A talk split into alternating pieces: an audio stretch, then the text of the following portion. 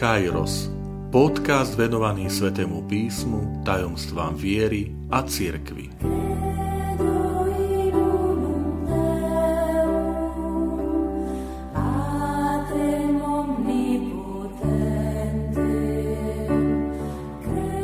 Sto jedenásta časť. Nájdenie Ježiša v chráme Vitajte pri počúvaní tohto môjho podcastu. Volám sa František Trstenský, som katolický kňaz, farár v Kežmarku a prednášam sväté písmo na Teologickom inštitúte v Spišskom podhradí. Milí priatelia, v tejto časti si povieme niečo o poslednom piatom tajomstve radostného ruženca a to je nájdenie Ježiša v chráme. Na úvod možnosť, že ste si všimli, že ten môj hlas oproti predchádzajúcemu podcastu je už taký lepší, už to neznie tak ako v hrnci, takže trošku to prechladnutie mi ustúpilo a verím, že aj lepšie sa vám bude počúvať táto časť. V Lukášovom evanieliu je táto posledná udalosť z Ježovho detstva opísaná a je zaujímavé, že hovoríme o radostnom ruženci a hovoríme o tajomstve, že ktorý sa stratil v chráme a ktorého rodičia našli. Aj samozrejme, nájdenie Ježiša vždy je tou takou radostnou udalosťou. Po tejto udalosti už e, evangelista potom predstavuje dospelého Ježiša, o ktorom hovorí, že mal asi 30 rokov, keď vystúpil z toho skrytého života v Nazarete a začal ohlasovať Božie kráľovstvo. Viete, práve tie skryté roky Ježišovho života v Nazarete, to znamená 12-ročný Ježiš v chráme a potom tá veta, že vrátil sa s nimi do Nazareta, kde vyrastal a bol im poslušný a, a rástol v múdrosti, v obľúbe u Boha aj u ľudí, je niečo, čo aj mňa, aj mnohých ľudí fascinuje. Že tie skryté roky v Nazarete. V podstate Ježiš verejne účinkoval len 3 roky. A to je zachytené v evaníliách. Ale 30 rokov, ak neberieme tie krátke epizódky, že obetovanie v chráme a nájdenie Ježiša v chráme, 30 rokov je skrytých. Z toho pôsobenia 33 rokov približne Ježišovho života na zemi si zoberte ten paradox, že o 30 rokoch takmer nič nevieme. A kľúčové sú tie tri, to verejné ohlasovanie Božieho kráľovstva, potom jeho smrť a zmrtvých stane vystúpenie do neba ale máme aj reholné komunity, napríklad malí bratia, malé sestry Šarla Foucaulda, svetého Šarla Foucaulda, ktorý bol svetorečený v tomto roku. Práve fascinuje ten skrytý e, život Ježiša Krista v Nazarete. A aj ich pôsobenie chce byť také skryté, také v tej takej jednoduchosti, že byť, byť medzi ľuďmi a žiť to Kristovo evanílium bez toho, aby to bolo čosi vždy také hlasné a nad čím zástupy žasnú, ale skôr ten, ten tak, také tiché, každodenné žitie Evanielia. Niečo, čo môže byť pre nás fascinujúce a inšpirujúce. Spomínam to aj preto, že blížia sa Vianočné sviatky, počas nich slávime Sviatok Svetej rodiny a práve to je tá myšlienka, že e, tie Ježišové skryté roky v nazareckej rodine sú takou výzvou, že Pomôž nám, Pane, aby sme aj my e, sa vstúpili do tej školy nazareckej Ježiša, Márie a, a Jozefa. Um, ale poďme teda k tomu, k tomu záverečnému piatému tajomstvu radostného ruženca a zistíme, že čo, čo je na ňom radostné a prečo je súčasťou toho, toho takého e, teda radostného tajomstva, radostných tých tajomstiev posvetného ruženca. Ehm, v prvom rade ehm, ten, ten evaníliový úryvok, ktorý sa nachádza v druhej kapitole Lukášov evanília, začína slovami, že, že chodievali každý rok do Jeruzalema na veľkonočné sviatky. Čiže na jednej strane máme tu um, rodičov, um, Máriu a Jozefa, pozemského otca uh, Ježiša Krista, ktorí sú tu zobrazení ako tí, ktorí veľmi tak starostlivo uh, zachovávajú predpisy židovského zákona. Hovorí sa, že chodívali každý rok, čiže stali sa pútnikmi, ktorí rešpektujú predpisy, že trikrát do roka na tieto pútnické sviatky Veľkej noci alebo židovský Pesach, vyslobodenia z egyptského otroctva. Potom Sviatok týždňov, 50 dní po Veľkej noci, je to e, sviatok, ktorým sa oslavuje dar pánovho zákona na vrchu Sinaj, ktoré dal predpisy, prikázania, ktoré Boh dal Mojžišovi a potom na jeseň sviatok stánkov, keď je aj poďakovanie za úrodu, ale aj, aj také uvedomenie si 40-ročného putovania púšťou a ochrany z Božej strany toho národa, tak máme Jozefa, Máriu a Ježiša, ktorý je zapojený do tohto náboženského života, ktorí sa tu ukazujú ako tí, ktorí tú vieru praktizujú. Silný odkaz pre nás pri tomto tajomstve, keď sa modlíme, že rodina, domácnosť je naozaj to, to prvé miesto odovzdávania viery, je to prvé miesto toho žitia viery, takého praktického, konkrétneho, ako je návšteva chrámu, ako je praktizovanie sviatkov, prežívanie tej, tých dejín, um, náboženstva, kresťanstva, keď my hovoríme o našej viere alebo v židovstvom prípade teda tých starozákonných udalostí, a je to výzva aj pre nás, milí priateľ, najmä vy, rodičia, ktorí, starí rodičia, ktorí ma počúvate, že naozaj, aby, aby sa tie naše domácnosti stali miestom toho slávenia, sviatkov, toho prepájania, e, liturgických období, ktoré prežívame v chráme, v kostole, s tým, že aby sa to prežívalo v našich domácnostiach.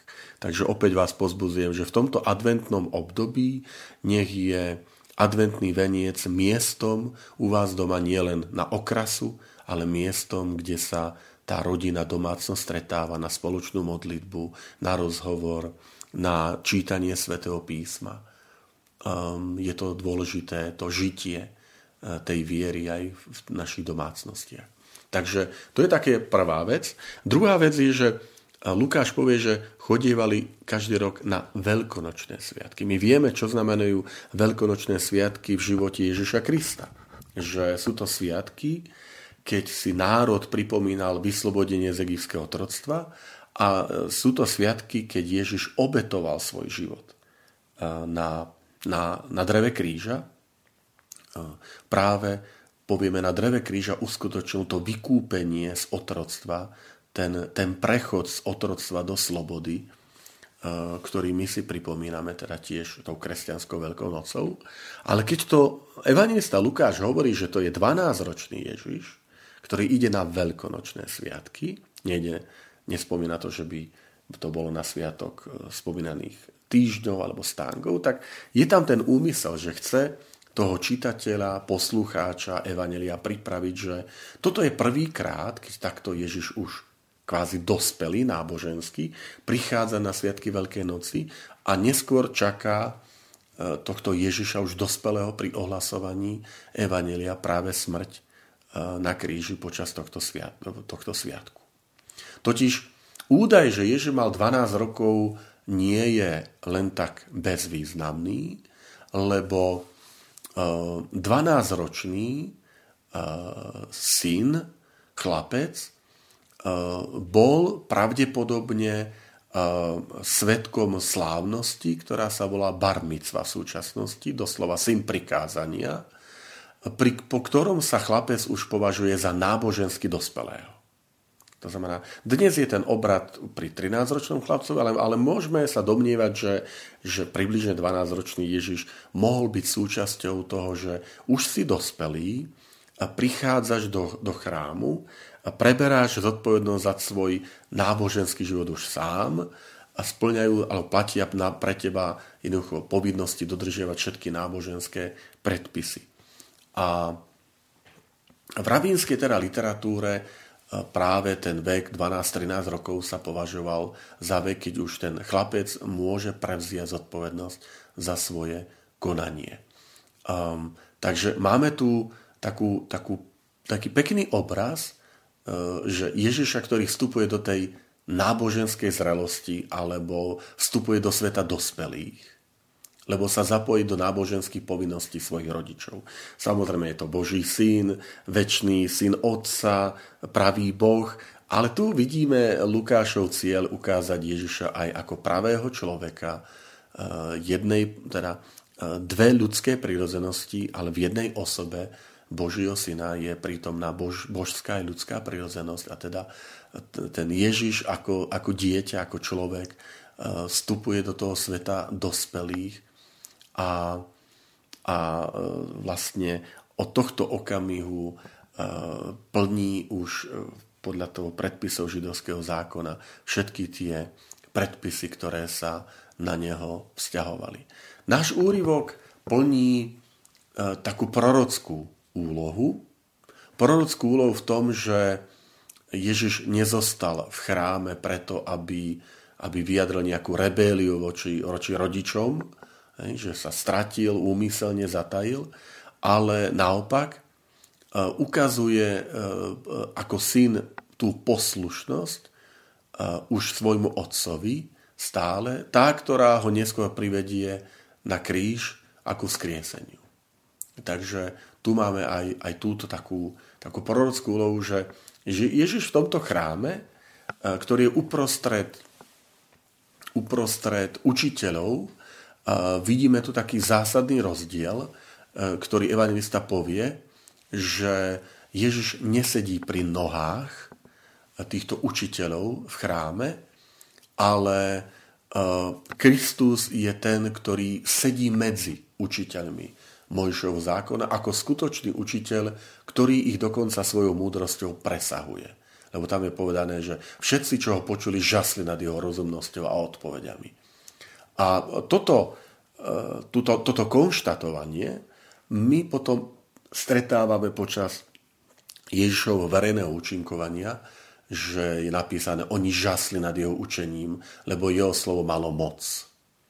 Alebo nájdeme vyjadrenie, že nepodarilo sa im podchytiť Ježiša v reči pred ľuďom, ale žasli nad jeho odpovediami a umlkli. Tak je to v 20. kapitole 26. verš Lukášovho Evanielia. Preto môžeme povedať, že naozaj to radostné v tom, v tom tajomstve, že prečo práve táto udalosť patrí do radostného ruženca je, že plní tú úlohu prorockú, predpovede a symbolicky odkazuje na to, čo sa bude diať s Ježišom počas jeho verejného účinkovania, že Ježiš je plný Ducha Sveto, plný tej Božej múdrosti už od okamihu počiatku, začiatku svojej pozemskej existencie plný Ducha Svetého. Na rozdiel napríklad, keď si spomeniete Mária Marta, známy príbeh opäť v Lukášovom evaníliu, kde Ježiš príde do domu Márie Marty Lazára a čo robí Mária? Mária si sadla Ježišovi k nohám a počúvala jeho slovo. Ježiš nie je ten, ktorý by si sadol k nohám týchto učiteľov, aby ich počúval, lebo je to ešte len 12-ročné dieťa a nemá čo mudrovať, ale má ten byť to, ktoré práve že počúva tak tu máme opačne, tu máme Božieho syna, ktorého ostatní počúvajú.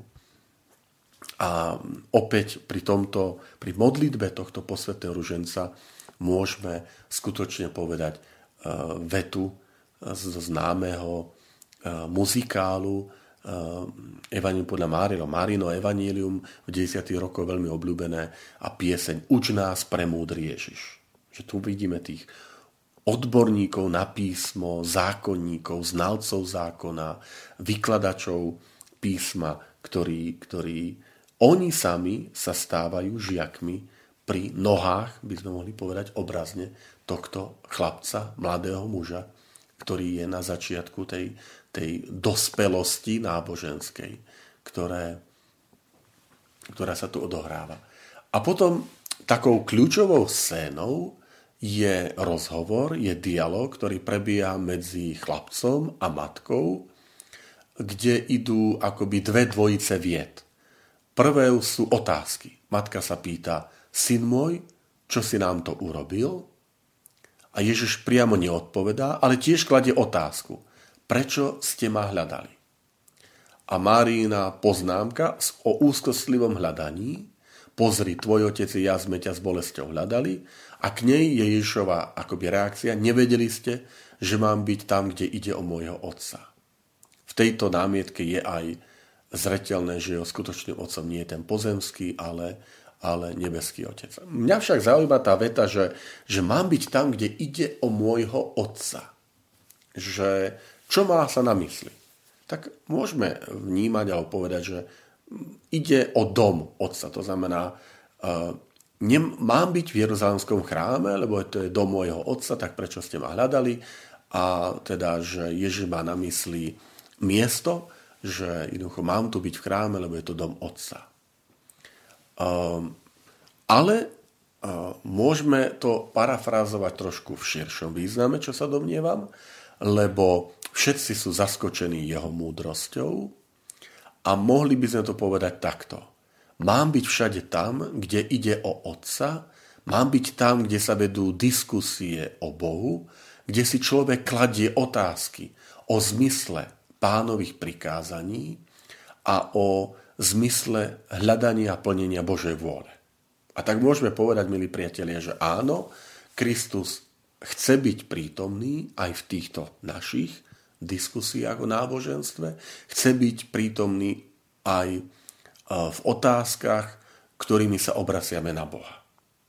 Takže nie je to len význam, že prečo ste ma hľadali, mám byť v dobe môjho otca, lebo tak to nepovie, ale hovorí, že mám byť tam, kde ide o môjho otca. Preto som tu, lebo medzi týmito učeník, učencami, odborníkmi ide predsa o môjho otca. Oni tu vedú diskusie o viere, o náboženstve. Chrám nie len ako budova, ale ako inštitúcia, ktorá poviem par excellence alebo ex ofo z úradu, kde inde by sa mali viesť také debaty o zmysle života, o Bohu, o jeho dôležitosti v našom živote, ak nie v Jeruzalemskom chráme. Ale zároveň je to vyzdvihnutie aj pre nás, také, taký duchovný život, že jednoducho nebáť sa a k tomu, že viesť diskusie o Bohu, viesť diskusie o zmysle života a o zmysle toho hľadania Božej vôle. Krásne je tam aj to povedané, že, že Mária v tom rozhovore hovorí, že pozri, tvoj otec i ja sme ťa s bolesťou hľadali. To znamená, Mária je pekným vzorom takého úzkostlivého hľadania Ježiša, o ktorom teda hovorí jeho matka. A opäť krásny impuls pre nás, že Krista nenachádza ten, kto hľadá povrchne a formálne, ale iba ten, kto sa vloží celý, aj so svojimi emóciami, aj so svojimi obavami do toho hľadania. A takto sa ukazuje Mária. Že Mária hovorí s bolesťou alebo s úzkosťou, niekde niektoré texty prekladajú. Sme ťa hľadali, to znamená, že eh, je to viac než len nejaké formálne hľadanie, je to viac než len nejaké naplnenie si povinnosti, že aha, tak sme vyhlásili pátranie, no tak čo už teraz musíme to nejako splniť, ale je to hľadanie, ktoré ktoré, do ktorých je vložený celý človek. A myslím si, že toto nám veľakrát v tých takých diskusiách aj tých našich slovenských reáliách chýba, taká poctivosť alebo zaangažovanosť v tom hľadaní odpovedí, pravdy, že veľakrát je to také povrchné, rýchle hľadanie pravdy, také rýchlo kvasené, také, čo teraz rýchlo vyhovuje, média to hovoria, podporia, tak poďme do toho bez nejakého hĺbšieho základu alebo bez snahy ísť pod povrch. A v tomto je tá Mária pekným vzorom, keď povie, ale my sme ťa s bolesťou, s obavami hľadali, že, že ty si Boží syn, ty si náš syn, hej, teda Ježiš je synom Márie, dobre, adoptívny syn Jozefa, ale rozumiete, že tu ide o to, že aby tá naša viera bola o tom takom celom angažovaní, že ide o, o to, aby sa človek celý zapojil do hľadania tej pravdy, hľadania Boha a zmyslu života. Nielen ako akéhosi formálne kliše, že každý sa nejako k tomu vyjadrime, ale také, čo sme hlboko o tom presvedčení. Uh, možno vás vyruší jedna veta, ktorá v tom úrivku, keď si otvoríte Sveté písmo, tú druhú kapitolu, 41. až 52. verš, znepokojí, vyruší. A to sú slova, ktoré evangelista povie na adresu Jozefa a Márie. Nepochopili slovo, ktoré im hovoril že možno také pohoršujúce, že ako to, že by Božia matka nepochopila. Však ona je Božia matka, je Mária, nepoštvenené počatá, plná ducha svetého, že ako to mohol takto evangelista napísať. E, ich reakcia nie, sa nedotýka ani tak slov, ktoré Ježiš odpovedal, ale skôr múdrosti a rozumnosti dieťaťa, ktorej oni boli svetkami. Že vidia e, Ježiša medzi učencami, znalcami Mojšov zákona a strpnú od úžasu, lebo, lebo je to niečo, čo sa vymýka aj ľudskej skúsenosti. Hej. Nestretli sa s tým, že by 12-ročné dieťa uh, prevyšovalo vedomosťou týchto odborníkov. A teda, uh, keď evangelista povie, že že nerozumejú slovu, ktoré im hovoril, tak skôr ide o vyjadrenie, že Božie zjavenie v osobe Krista nás naplňa údivom, že ten údiv je takou tichou adoráciou pred tajomstvom. Čiže porozumieť pravú identitu 12-ročného chlapca a jeho Božieho synovstva je rovnako nad naše sily, ako to bude, keď bude mať ten chlapec, nie chlapec 12 rokov, ale keď to bude muž a začne účinkovať a bude mať 30 rokov. Že stále stojíme pred, pred tajomstvom.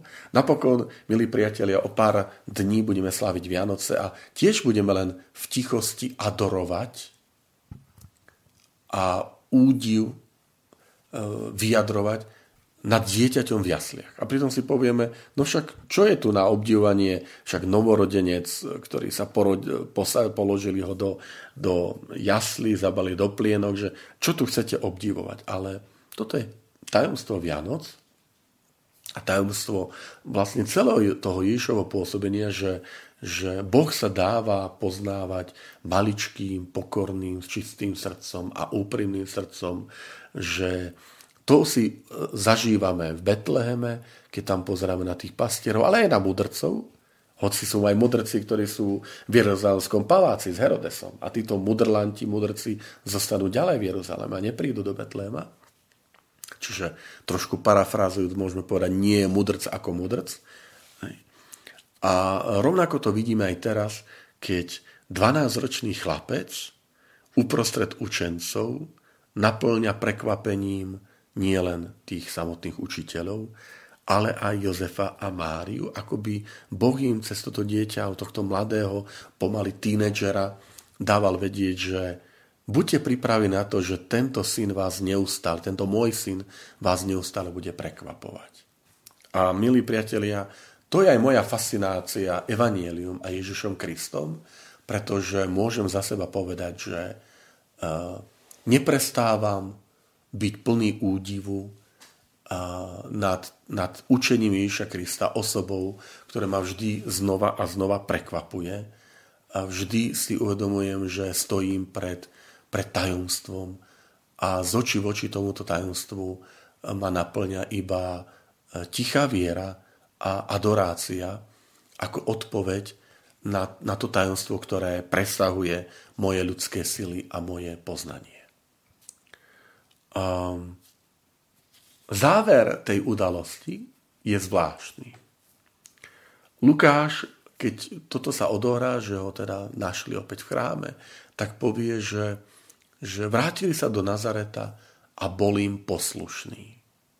Je to zvláštne, nie? Že, že Boh, väčší Boh, väčšie slovo Otca, Ježiš Kristus, sa stáva poslušný človeku a sa stáva poslušný e, ľuďom a je to postoj naozaj tej poníženosti Boha, Boh, ktorý sa stáva poslušným človeku. A myslím, že tu je taký pekný postoj práve tej Márie vyjadrený, hneď od začiatku, že si osvojila tento postoj svojho syna, lebo aj ona sa stáva poslušnou tomu Božiemu slovu. Hľa služovnica pána, nech sa mi stane podľa tvojho slova. Pri návšteve Alžbety velebí za to, že veľké veci robil vo mne Boh, ten, ktorý je mocný a sveté jeho meno. A rovnako potom tá veta Lukáša, o ktorom hovorí, že, že Mária zachovávala všetky tieto slova vo svojom srdci a premýšľala o nich. A to je opäť ten postoj toho obdivu, a poslušnosti voči Bohu, načúvania toho zázračného, tichého Božieho konania, na ktoré sa verím, že aj my pripravujeme na slávenie narodenia Ježiša Krista Božieho Syna. Takže, milí priatelia, ďakujem, že sme mohli spolu prejsť týchto prvých 5 tajomstiev radostného ruženca a všetkým vám želám ešte pokojný a radostný advent. Pamätajme, že advent nie sú Vianoce, pamätajme na to, že ešte stále sme v adventnom období a želám vám, aby, aby vaše domácnosti stále boli takými adventnými pustovňami, adventnými miestami stretnutia s Ježom Kristom v tichu pri adventnom venci nad Božím slovom, kde môžeme tiež zažiť ten údiv nad tajomstvom Boha, ktorý zastupuje k nám.